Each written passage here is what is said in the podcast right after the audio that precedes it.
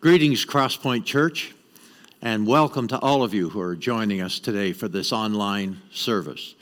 I hope you're finding time to catch our daily Facebook message.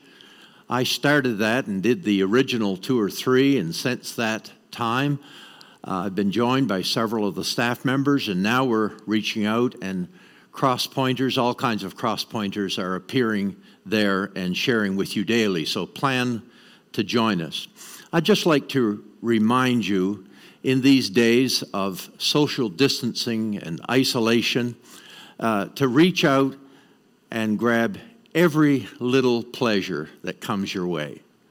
As I was this past Thursday morning, raining, dreary, dark day, and I was preparing for this day, preparing this sermon, and walking around the house as I was doing that, my home and I glanced out the window, and this, and there, maybe eight, ten feet from me, just just beyond the window a bit, was a, a beautiful little, I'm guessing, a goldfinch, yellow bird with his black wings, and and I found myself just staring in amazement at him. I tried to hold still so he wouldn't see the movement and go. Found myself whispering the words, Come closer. Not sure whether I was talking to the father or to the bird, and he did. And, as, and I was, just as I was enjoying this brief moment, uh, five of his friends came and joined him too. I think most of the friends maybe were females. Of course, the male of the species, quite unlike the human species in the bird uh, in the bird kingdom, the male species is the purtier. And uh, anyway, it was just a, a moment that on a dark, dreary day, I just enjoyed that brief moment. So I'm encouraging you to do that during these days of isolation. Reach out and grab every little pleasure that's there to be had. Let's speak to the Father, and then we'll go right to the message. Father, as we go to your word today, I ask that you once again would you help us to have open ears, open hearts. May this message today fall on good soil I pray. And may we be of a mind to hear the truth and obey the truth. Speak to us all today. In Jesus' name I pray. Amen. Are you familiar with the events of that first Palm Sunday? That was the day that Jesus received a hero's welcome into the city of Jerusalem. The story is recorded in, in Luke chapter 19, but rather than read the story to you today, which is quite lengthy, let me tell you the story instead. As Jesus entered the gates of the city on that day, the crowd cut down palm branches and waved them in celebration of Jesus' arrival. Others took off their outer cloaks and, and laid them on the ground for the donkey that Jesus rode on uh, for him for that donkey to walk on. Others laid their palm branches on the ground to form a royal carpet. A shout went up from the crowd, Hosanna, which means save us. Blessed is the King who comes in the name of the Lord. Every heart leaped with joy and, and swelled with expectation on that day. But as incredible as it seems, Sunday's king turned out to be Friday's crook. Just five days after being welcomed to Jerusalem as a king, he was crucified on a Roman cross as a criminal. Who who would have believed it? What an astounding turn of events. On Sunday, they made for him a carpet of palm branches, and on Friday, they made for him a crown of thorns. On, on, on Sunday, they shouted, Hosanna. Five days later, on Friday, they shouted, Crucify. On Sunday, the highest honor. On Friday, the ultimate disgrace. It's hard to get your head around this story. These, these events are difficult to understand, and yet there are some life lessons I see here in this story for you and for me. And I want to share with you this morning what I'm simply calling three life lessons not easily learned. And here's the first it's easy to follow a winner. It's easy to follow a winner. It's not just Luke now who tells the story of Jesus' triumphal entry into Jerusalem that Sunday. Actually, three of the other gospel writers, that would be Matthew, Mark, and John, also tell the story. And, and other of the gospel writers share details that Luke doesn't. Matthew tells us, Matthew chapter 21 and verse 8 says, A very large crowd spread their cloaks on the road and cut branches and cut and spread them in the road. It, it, it was their way to celebrate this well known miracle worker. They were, they were wondering. The, the people in the crowd, of course, were wondering could this be our future king? Is this the one who's going to deliver us from Roman rule? Now, Matthew then goes on to say the whole city was stirred. Disciple John, in his gospel, quotes the Pharisees who would be Jesus' most vicious opponents, he quotes them as saying, Look how the whole world has gone after him.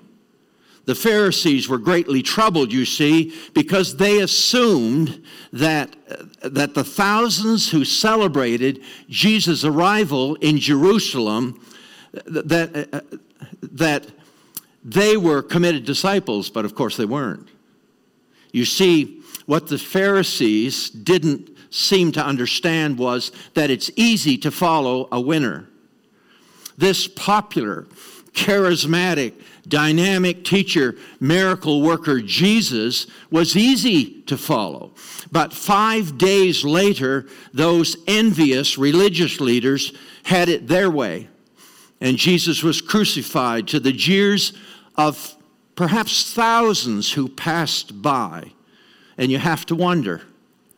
You have to wonder if some who cheered on Sunday weren't among those who jeered on Friday. You see, it's easy to follow a winner.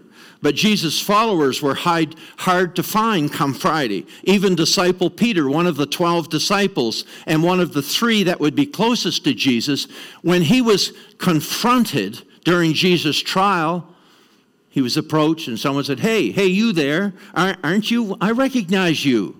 You're one of his disciples. And he came back with a response like this Who, me? You're mistaken. You've got me mixed up with someone else. Three times the Bible tells us he was confronted, and three times he denied it.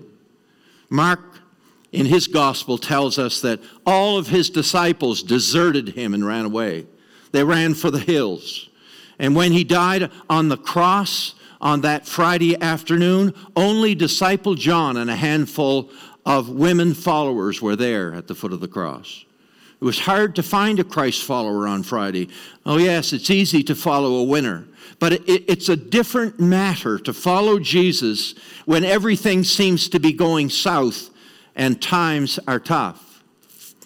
Singer and gospel writer Gordon Jensen penned the words to this gospel song. It's not hard to believe when things are going well and skies are sunny. And when it seems you're making progress, feeling good, living in a time of plenty. But if all that should change, would you still keep the faith? That's the question. Because believing when believing isn't easy, that's the testing. He's making the point that it's easy to follow a winner. And win, hear me now, win, we all will win but like Jesus, there's likely to be a cross before we ever receive the crown. One of the best books, perhaps, I've ever read in my lifetime would be a book by the, the title of it is Bonhoeffer, Pastor, Martyr, Prophet, Spy. And it's the story of German Lutheran pastor and theologian Dietrich Bonhoeffer, who spoke out against Hitler in the 1930s. And as you know, to speak out against Hitler back in those days of Nazi Germany and against his policies, you risked your life to do that. And when things got tense between him and the officials, his friends advised him. They said, Dietrich, go to America and you'll be safe there. And he went. But after a few months, he returned to his native Germany. And uh, upon his return, he penned these words He said, I made a mistake in coming to America. I must live through this difficult period in our national history with the people of Germany. Bonhoeffer returned to Germany, and the Nazis came for him.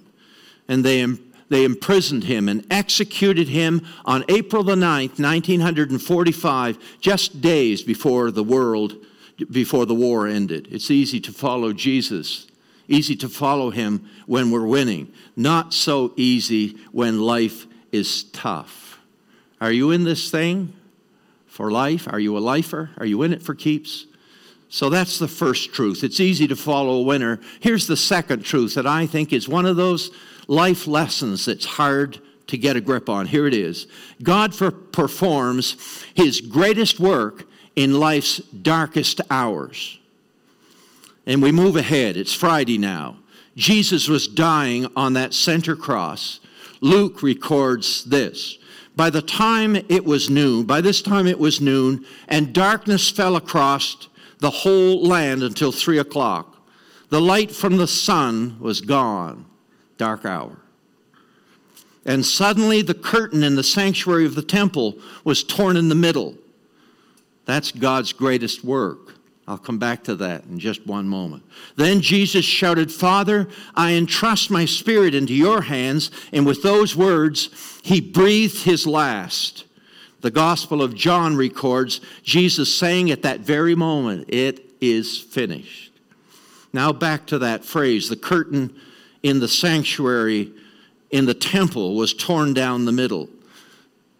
And I say to you, that symbolized God's greatest work. You see, the curtain in the temple separated the Jewish priesthood from the common people. Only the priest could go into the inner temple, what was called the Holy of Holies. And then he could only go in one time a year to make a sacrifice for the sins of the people. And it, it was if it was true, God was inaccessible to the common man, but no longer. Jesus bridged the gap at the cross. When he died on the cross, he bridged the gap between a holy God and sinful you and me. He became the sacrifice for sin once for all. Now every person has access and can approach God through Jesus Christ. There's no longer any curtain separating us from God, it's gone. Paul, writing to the church at Rome, said it this way the gift of God is eternal life through Jesus Christ our Lord. And that gift that he's referring to was purchased when Jesus died on that cross. Salvation promised way back in the Old Testament, now it is finished. Do you see it? God did his greatest work in life's darkest hour. The cross was Jesus' darkest hour, and that was right then that God did his greatest work on our behalf. Praise his name. Here's a hard, here's a truth hard to learn for you and me. Hear this now. It is also during your darkest hour when God does his greatest work in you and for you. Understand this, hear this. In these in these stressful days, in these difficult days that we're now living in, don't confuse God's ultimate goal with your present circumstances. Don't confuse the two. This was the mistake of those Palm Sunday celebrants.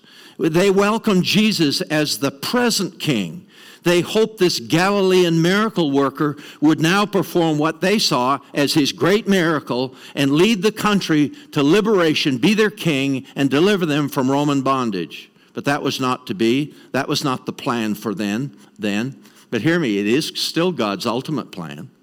One day, one day Jesus Christ will rule planet Earth.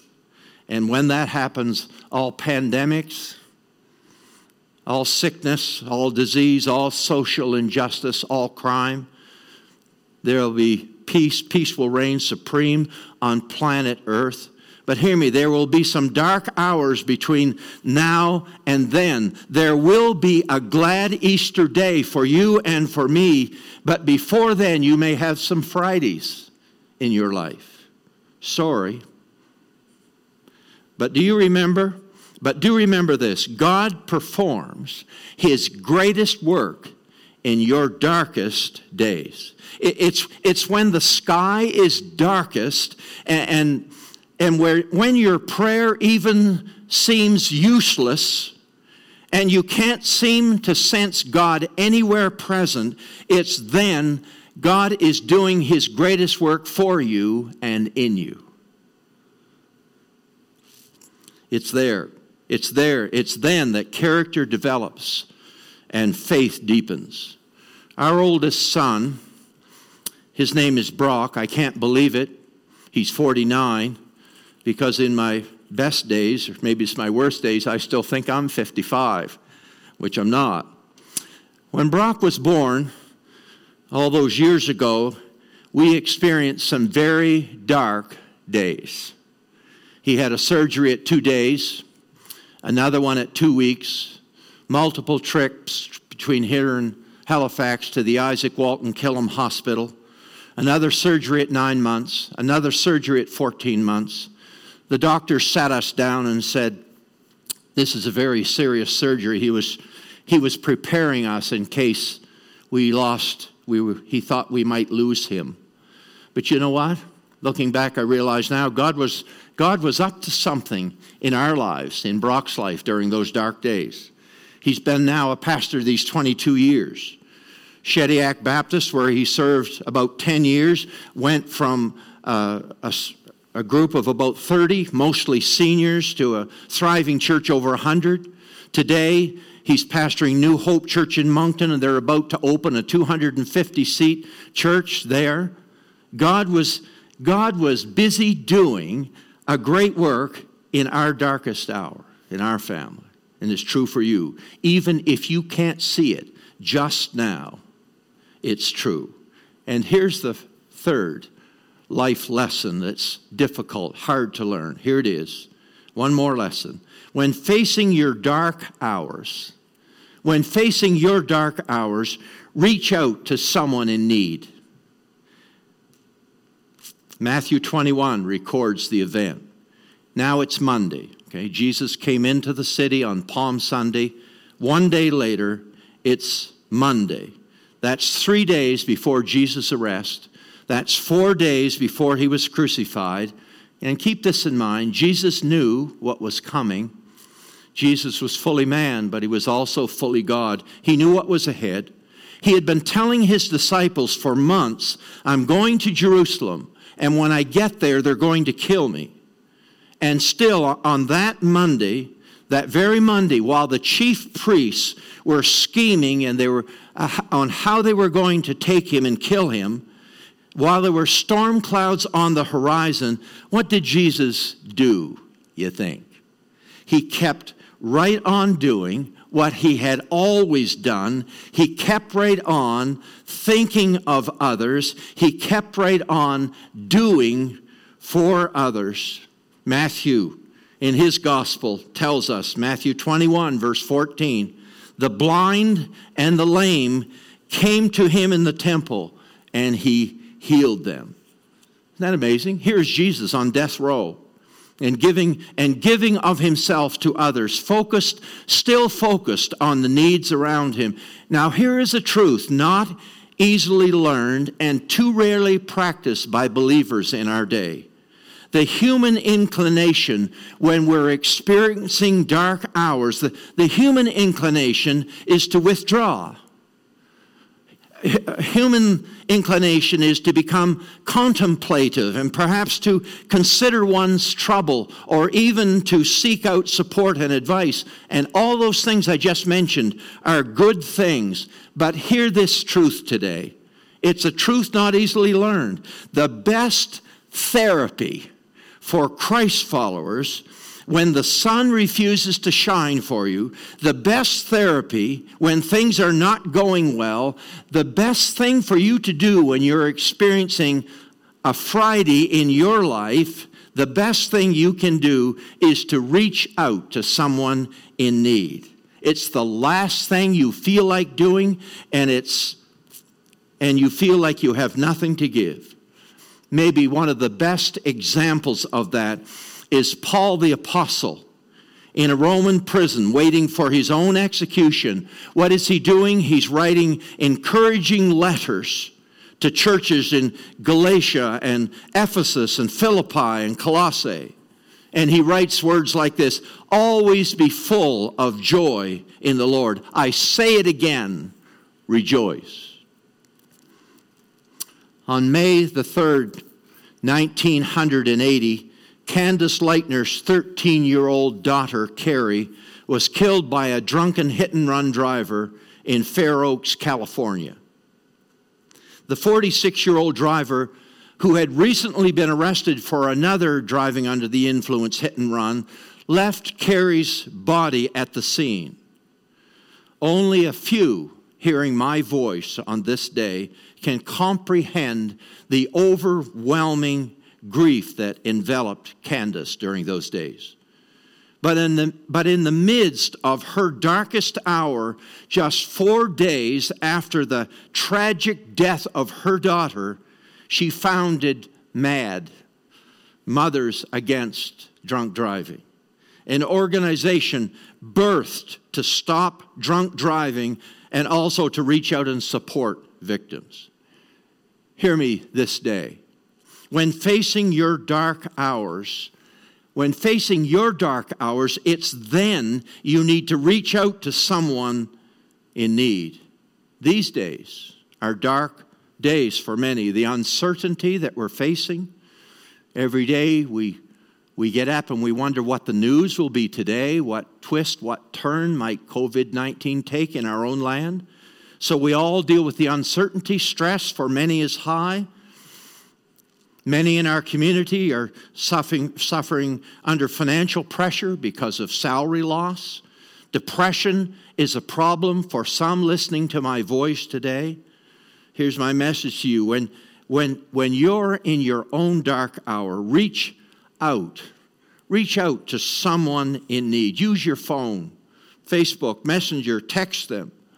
And even, even in these days, when you're out in your car to get groceries, anyways, stop by someone's house, toot the horn, and when they come to the window, wave. That's a more significant connection in these days than perhaps you think.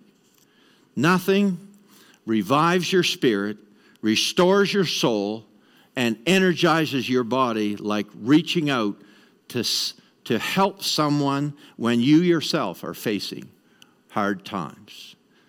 Three life lessons not easily learned. The first, it's easy to follow a winner. I urge you, hold steady, keep the faith during these days.